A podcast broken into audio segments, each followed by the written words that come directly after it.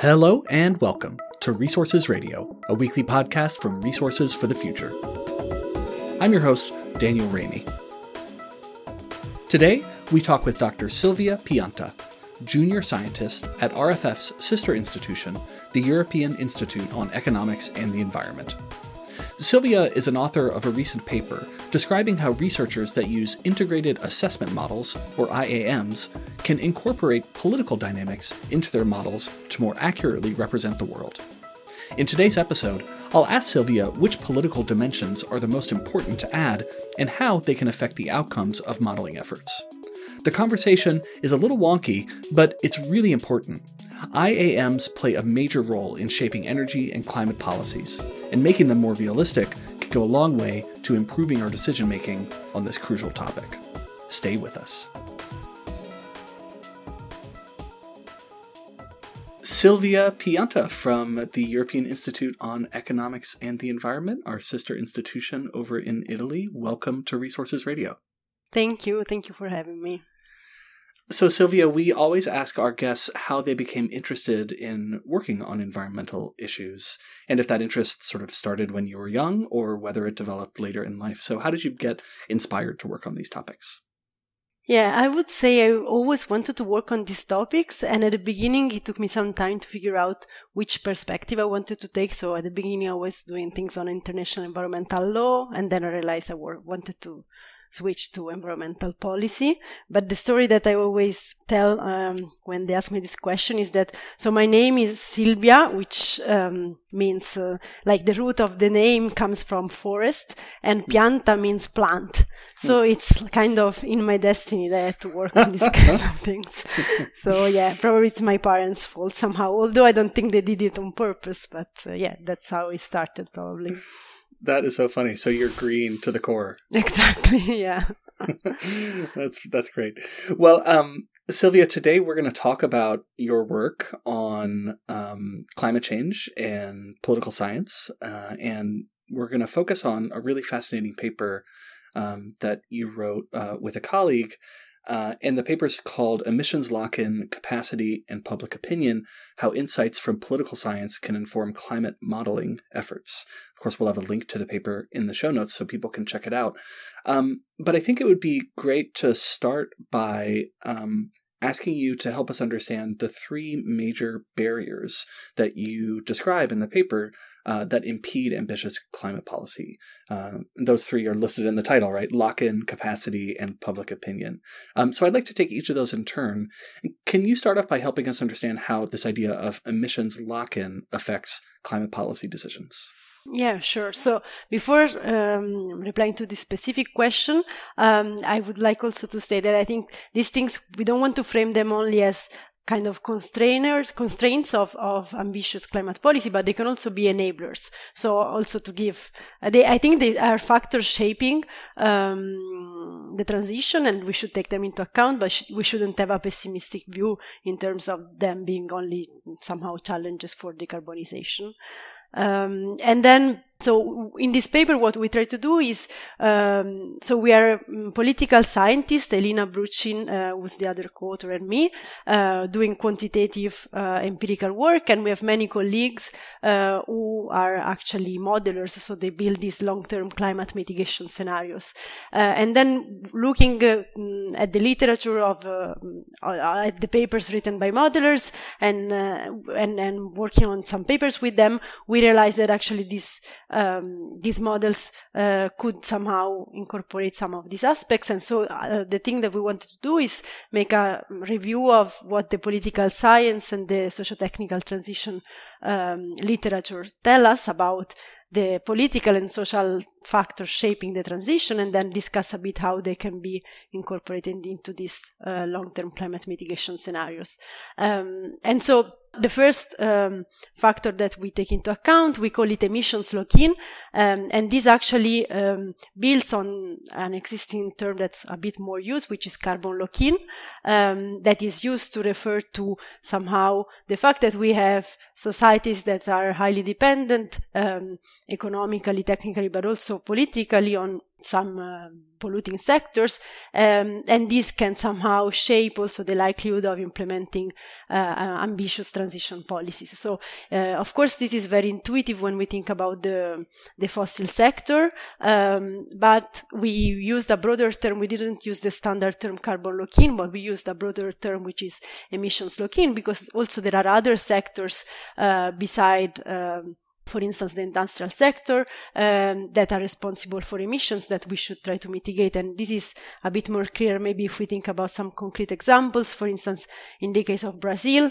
uh, we have um, a lot of emissions coming from the agricultural sector. In particular, there's cattle and soy production that are responsible uh, for methane emissions and also emissions of other greenhouse gases. And so in these countries, for instance, in Brazil, of course, these economic sectors will try, um, we can also also think that this is completely legitimate to um, somehow delay um, the transition and try to continue their their business in the, in the, way they're doing so far.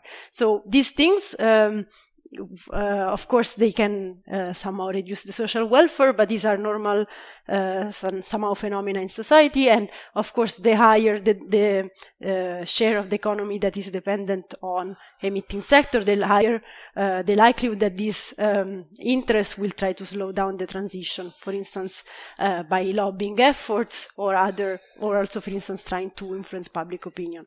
So this is somehow the first idea of how emissions lock-in can shape ambitious uh, climate policy making, or somehow in this case, especially slow down. Right. Yeah, that makes that makes a lot of sense. And um, so that's that's a great description of this idea of lock-in. Let's move now to the idea of capacity. How how does this term? Well, first, can you define the term? What do you mean by capacity? And then, how does it shape uh, decision making about ambitious climate policy? Yeah. So capacity is mm, kind of a broader term. Can be defined as uh, the ability of uh, to reach a goal that you set. So in the case um, of government, for instance, we often talk about governance capacity uh, or institutional capacity, and uh, this is a term that can be used to um, define the ability of reaching policy goals once we set these policy goals. So uh, if a government decides to um, have, a, for instance, a short or long-term climate mitigation target, um, how likely it is that the bureaucratic structure, but also the, the economic structure of the country or uh, the te- technological capacity of, of the society, of, the, of industries and, and companies in the country, how likely uh, they are to contribute to reaching this specific policy goal. So if we set a specific policy goal, we also need the capacity to achieve this specific policy goal. And in this case, we need a combination of um, the capacity of the government and also some enabling actors in society. And this can mean enterprises that are able to contribute to this, uh, or also the society having sufficient uh, technological capacity to implement this goal. That's great. And can you maybe give us an example of how that would play out in the real world where, you know, an example of a government that maybe has limited capacity or a sector that has limited capacity, or on the other side of the coin, a, a government or a sector that has very strong capacity uh, to achieve these goals? Yeah, absolutely. So, uh, if we think about, um, for instance, uh, countries where we have thinking about the capacity of the government, we can think that some governments are more able to make sure that their goals are actually implemented. Because, for instance, there are countries with uh, lower corruption levels, so it's easier to to actually uh, achieve the goals that that the bureaucracy decides. Um, but also, if we think about having um, knowledgeable and able bureaucrats or people working in public administration that can actually uh, make sure that this policy implement is implemented in detail. And if we think about the, the technological capacity, for instance, if we want to uh, scale up um, the the amount of energy that is produced from um, solar PVs, we of course need people that have the technical abilities uh, to contribute to that. Uh, so that's kind of the idea behind that. That's great.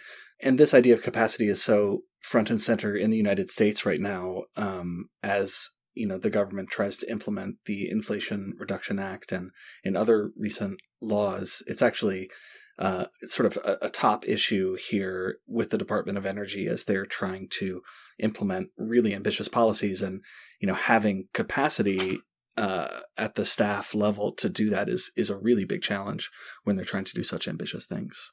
Yeah, exactly. And this is particularly important now that we're in this uh, kind of very uh, fast transformation phase. Sometimes it's hard to figure out like which capacities you need and actually what's the best way to ac- achieve a given goal that you have set. So yeah, I think these are interesting times too.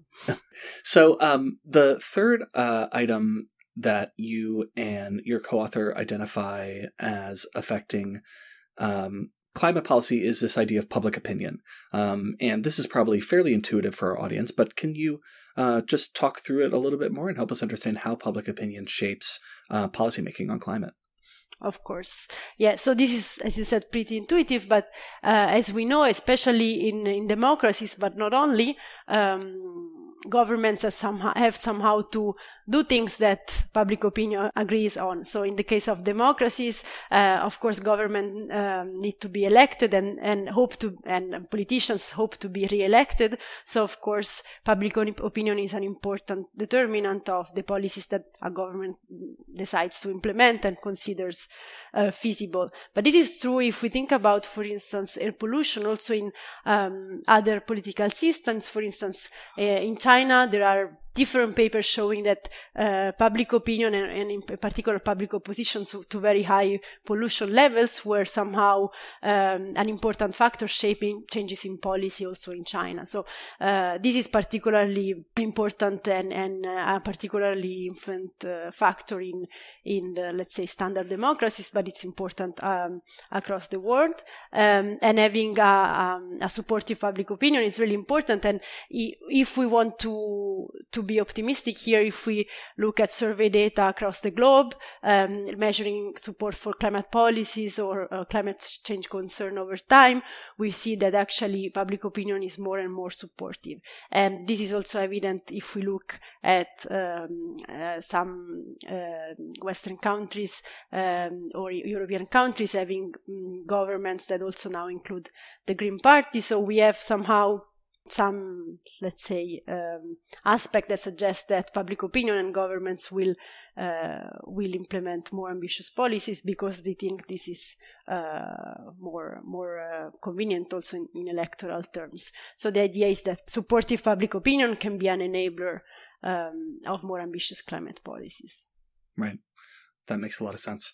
So um, that's great. I think we've got our three key pieces kind of outlined, and now uh, it's time to get wonky uh, and talk about how these elements can actually get incorporated into the models uh, that experts use to sort of project future energy systems and, and climate outcomes under different policies. So can you give us an example of how modelers might like actually like incorporate them into existing integrated assessment modeling frameworks.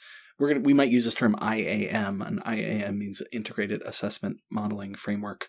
Um, can you start us off maybe by just telling us what an IAM is, and then how uh, modelers can start to incorporate these political dynamics into those models? Yeah, sure. So I am happy to, to talk about that also because this is something that I learned in recent years because I was not a, a modeler as uh, as I probably said at the beginning. Uh, and sometimes it's easier to teach something that you learned more recently rather than something that's very familiar to you. So hopefully I can be relatively clear. Um, so these models are somehow um, simplified mathematical models of reality and they model at the same time the economic system, the energy system, the climate system and also the land system. Um, and the way they work is usually um, one can make different assumptions on how uh, population will grow, how economies will grow, um, and then you can input these assumptions into the models, and the, and also you can make some assumptions on, on some possible policies that are implemented by governments, and then these models uh, somehow build some scenarios telling you with these assumptions what will happen. So, for instance, we can decide a, a very simple example. A model can be used to see, uh, like, what happens if in the mm, whole planet, all countries implement a carbon price of a given amount in a given year. And so you can feed this information in the model, and the model can tell you what will happen to emissions over time. So these models are kind of long-term models they model what happens usually until the end of the century, but you can use them in different ways. And they are very salient in, in the public discourse and they're very central in um, IPCC reports, so the, the reports of the Intergovernmental Panel on Climate Change, which puts together all the existing literature on climate change that we have. Um, and to give you an idea of how, how policy relevant these um, models and their scenarios are, um, I think many of us have heard of this um, net zero commitment that many countries have made. So many countries, um, the European Union, the United States, China, they kind of announced that they want to become carbon neutral um, in a given year in the future. And this idea of being carbon neutral in the middle of the century was probably inspired by one sentence in the IPCC report that was based on a, on a review of all different scenarios built by integrated assessment models.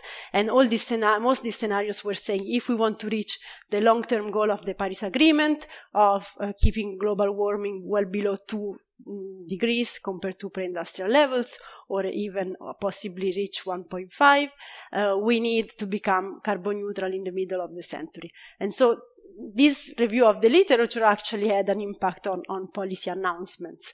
Um, and so this is to give you an idea of why it's important to engage with um, integrated assessment models. But at the same time, these integrated assessment models were built um, originally for a different purpose. They were not initially built to incorporate uh, social and political dynamics somehow.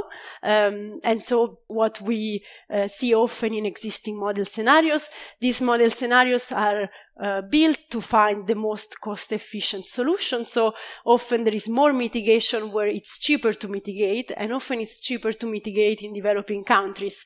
Um, but if we see if we look at what is happening now, um, actually most mitigation efforts are being made by, let's say, developed countries, uh, which are also, by the way, responsible for uh, the very high shares of, of uh, historical emissions. So there's also an ethical discussion of what should be, what is um, more fair to do. Should we, um, Europe and the United States, who have been historically responsible for more emissions, do more?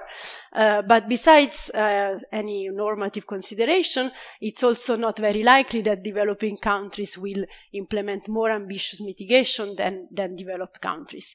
And so by observing what was happening in existing scenarios, we were thinking that perhaps by incorporating also these social and political dynamics, we can build some scenarios that are a bit more plausible in terms of, for instance, having more mitigation in Europe and the United States, where we are likely to have more supportive public opinion because perhaps our primary needs have already been satisfied and public opinion is more concerned about the environment uh, rather than uh, reducing hunger, for instance, or having uh, basic well-being levels.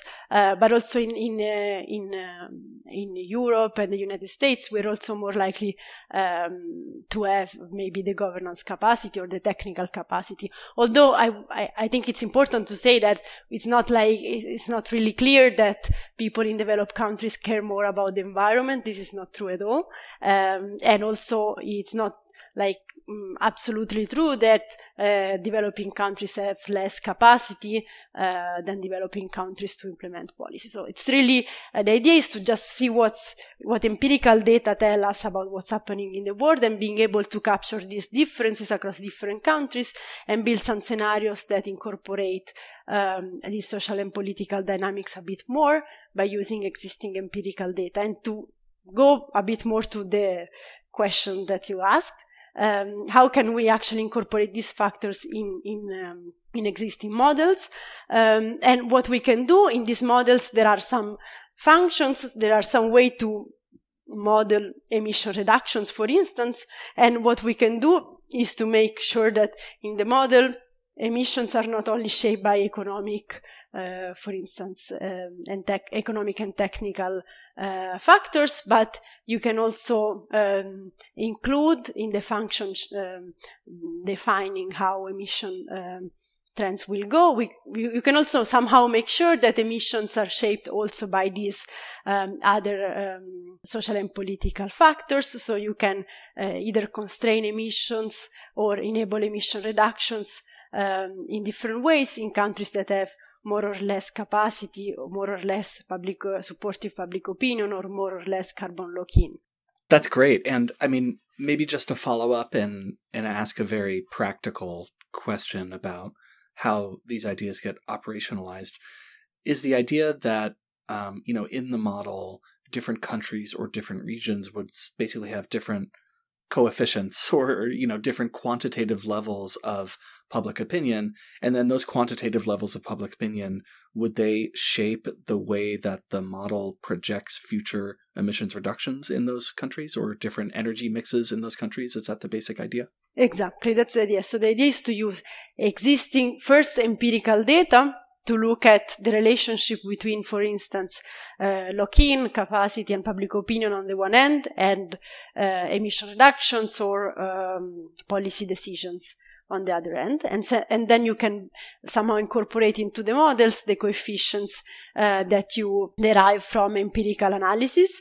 And uh, you can do so, especially when you also have some projections of these political drivers. So if we have some projections of uh, or some projections of public opinion, some projection of capacity, and these projections exist. For instance, uh, there are existing uh, governance capacity projections that can be used, and uh, are with our colleagues we are already using, uh, and so we can use these projections together with projections of GDP and population to uh, define future emission uh, pathways, not only based on these economic and technical drivers and population, but also based on governance capacity, for instance.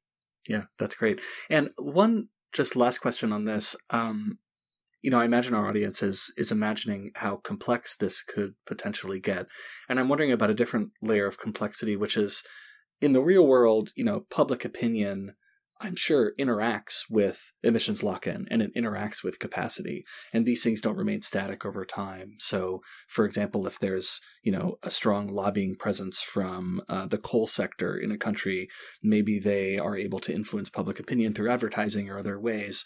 Um, in your imagination for how these elements can be integrated into IAMs, would they ideally be interacting with each other over time, or would they sort of remain isolated in the model and just kind of have their own uh, coefficients that that um, that don't interact with each other? Mm-hmm. Yeah, that's a great question. So we're discussing about this a lot, and I, uh, our approach at the moment is to start First, with very simple efforts where they do not interact with each other. So we know that in reality they interact with each other a lot. Uh, but we since there is really very little uh, um, incorporation of these dynamics into existing scenarios, we think it's already a good step of good improvement, trying to incorporate these factors in kind of an exogenous way. So this is the first step, but for sure you can also, as one can say, endogenize these things. So for instance, you can have, especially for instance, if you think about uh, lock-in, uh, in the model over time, you will have different shares of the economy that are dependent on the fossil sector sector and you can also make this change over time and so also this will change over time and so the impact of uh, lock-in um, on emission reductions or policy will reduce over time. And even more later, you can also think um, about making this factor interact with one another. The problem is that these models are already very complex and it's really hard to understand what is driving what. So we think it's a bit more transparent to start with an exogenous um, approach, let's say, uh, so that it's a bit easier to understand what is happening there. Because once you endogenize everything, it's a bit hard to uh, to understand what's happening, and probably your outcome is very dependent on on your assumptions. Right. Yeah, that that's so interesting. And for the non-economist listeners out there, that word endogenize, I, I think, uh, is is mostly referring to the idea that these factors would interact with each other within the modeling framework, rather than sort of have their own uh, isolated pathways. So, one last question, Silvia. which you discuss in, in the paper, it's the idea of regional differences. So, in some or maybe even many integrated assessment models, there are large geographical groupings. So, for example, the entire OECD uh, might be grouped together. So that's like the US and Canada and the EU and Japan and Australia. But we know that these countries have very different political dynamics, very different capacities, different, you know, potentials for lock-ins. So can you talk a little bit about the importance of regional disaggregation uh, in the modeling frameworks that you are thinking about? Yeah, that's a that's a, a key point actually, um, and this was also a bit puzzling for um, Elina and me at the beginning because as empirical researchers we try to zoom in as much as possible, and these models have these very aggregated, uh, very simplified w- um, ways of modeling reality, which is of course something that you need for uh, for for these complex modeling efforts. But then, as you said, you put together often very different regions of the world, and then uh, you somehow forget uh, or you cannot incorporate some important heterogeneities within regions. And this is very, very evident. Of course, just think about the United States and Europe. They are very different, but also within Europe, if you think about Poland, which is a country which is very dependent on coal, and, uh, and Sweden, for instance, which is, which has almost two thirds of, um, electricity uh, being produced by renewables. These, these, uh, these countries are very different, and of course, they're very different in terms of public opinion, lock-in, and capacity. Um, so, what also one call that we did, we, we included in our paper is try to push a bit more for um, even more uh, disaggregation, a, a, more disaggregated disaggregation, let's say. So, um, this is, has already been done a bit. For instance, in the latest IPCC report, is uh, not long ago. Most uh, integrated assessment models, and especially these studies that try to put together outputs from different models, they were somehow dividing the world in five macro regions, and these are very big. But lately, at least in the last IPCC report, um, the standard was to use 10 regions, and this was already an improvement.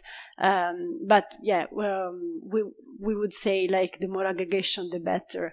Uh, because there are very important differences that we we we cannot incorporate when we have this very big region somehow. And um, and maybe one thing I wanted to add um, on the former question uh, when you were asking how to incorporate these dynamics uh, into integrated assessment models, I also would like to add that there are different groups trying to work on this. Um, and there's also, for instance, Wei Peng um, in the United States, who's she is a modeler's background, and she she's working a lot on on this the same topic, and um, and it's very interesting to see uh, people. I think this is a very interesting field of research because there are people from different backgrounds and we try to talk to each other. And this is very interesting. We learn a lot, but at the beginning, it's really hard because sometimes it looks like, we speak different languages. So this is the, true also with my colleagues who are modelers here. At the beginning, we it took some time to find, find a common vocabulary and then you because sometimes you use the same term for two different things or or the other way around so i think I, I really love interdisciplinary collaborations and this is uh, a field of research where you can do that more but that's also a bit challenging yeah yeah, it's such an interesting topic, and we actually had Wei on the show a few months ago talking about exactly that, and um, and we also had Fran Moore on the show who's done some some similar work. So it's definitely a, a really exciting area of research, and um, and hopefully our listeners are getting a flavor for it, and and hoping that they will understand like how valuable this could be uh, to add these elements into uh, into our models and maybe even getting inspired to work on them themselves.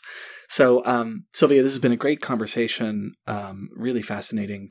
Uh, we'd love to end the show by asking you the same question we ask all of our guests, which is to recommend something that's on the top of your literal or your metaphorical reading stack, um, something that you've read or watched or heard that you think is really great uh, and that you think our listeners would enjoy.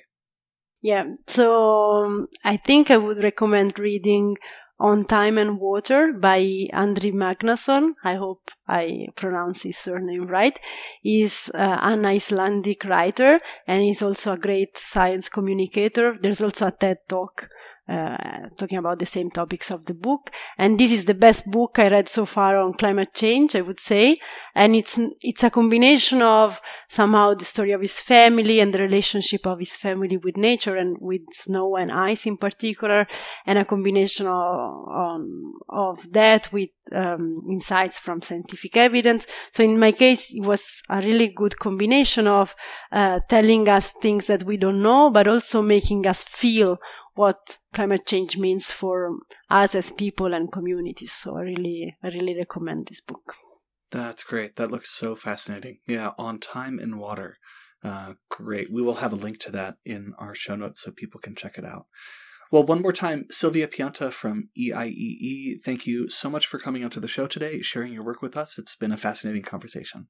Yeah, thank you so much for inviting me. It's been nice to talk to you. You've been listening to Resources Radio, a podcast from Resources for the Future, or RFF. If you have a minute, we'd really appreciate you leaving us a rating or comment on your podcast platform of choice. Also, feel free to send us your suggestions for future episodes. This podcast is made possible with the generous financial support of our listeners. You can help us continue producing these kinds of discussions on the topics that you care about by making a donation to Resources for the Future online at rff.org/donate. RFF is an independent nonprofit research institution in Washington, D.C. Our mission is to improve environmental, energy, and natural resource decisions through impartial economic research and policy engagement. The views expressed on this podcast are solely those of the podcast guests and may differ from those of RFF experts, its officers, or its directors. RFF does not take positions on specific legislative proposals. Resources Radio is produced by Elizabeth Wasson, with music by me, Daniel Raimi. Join us next week for another episode.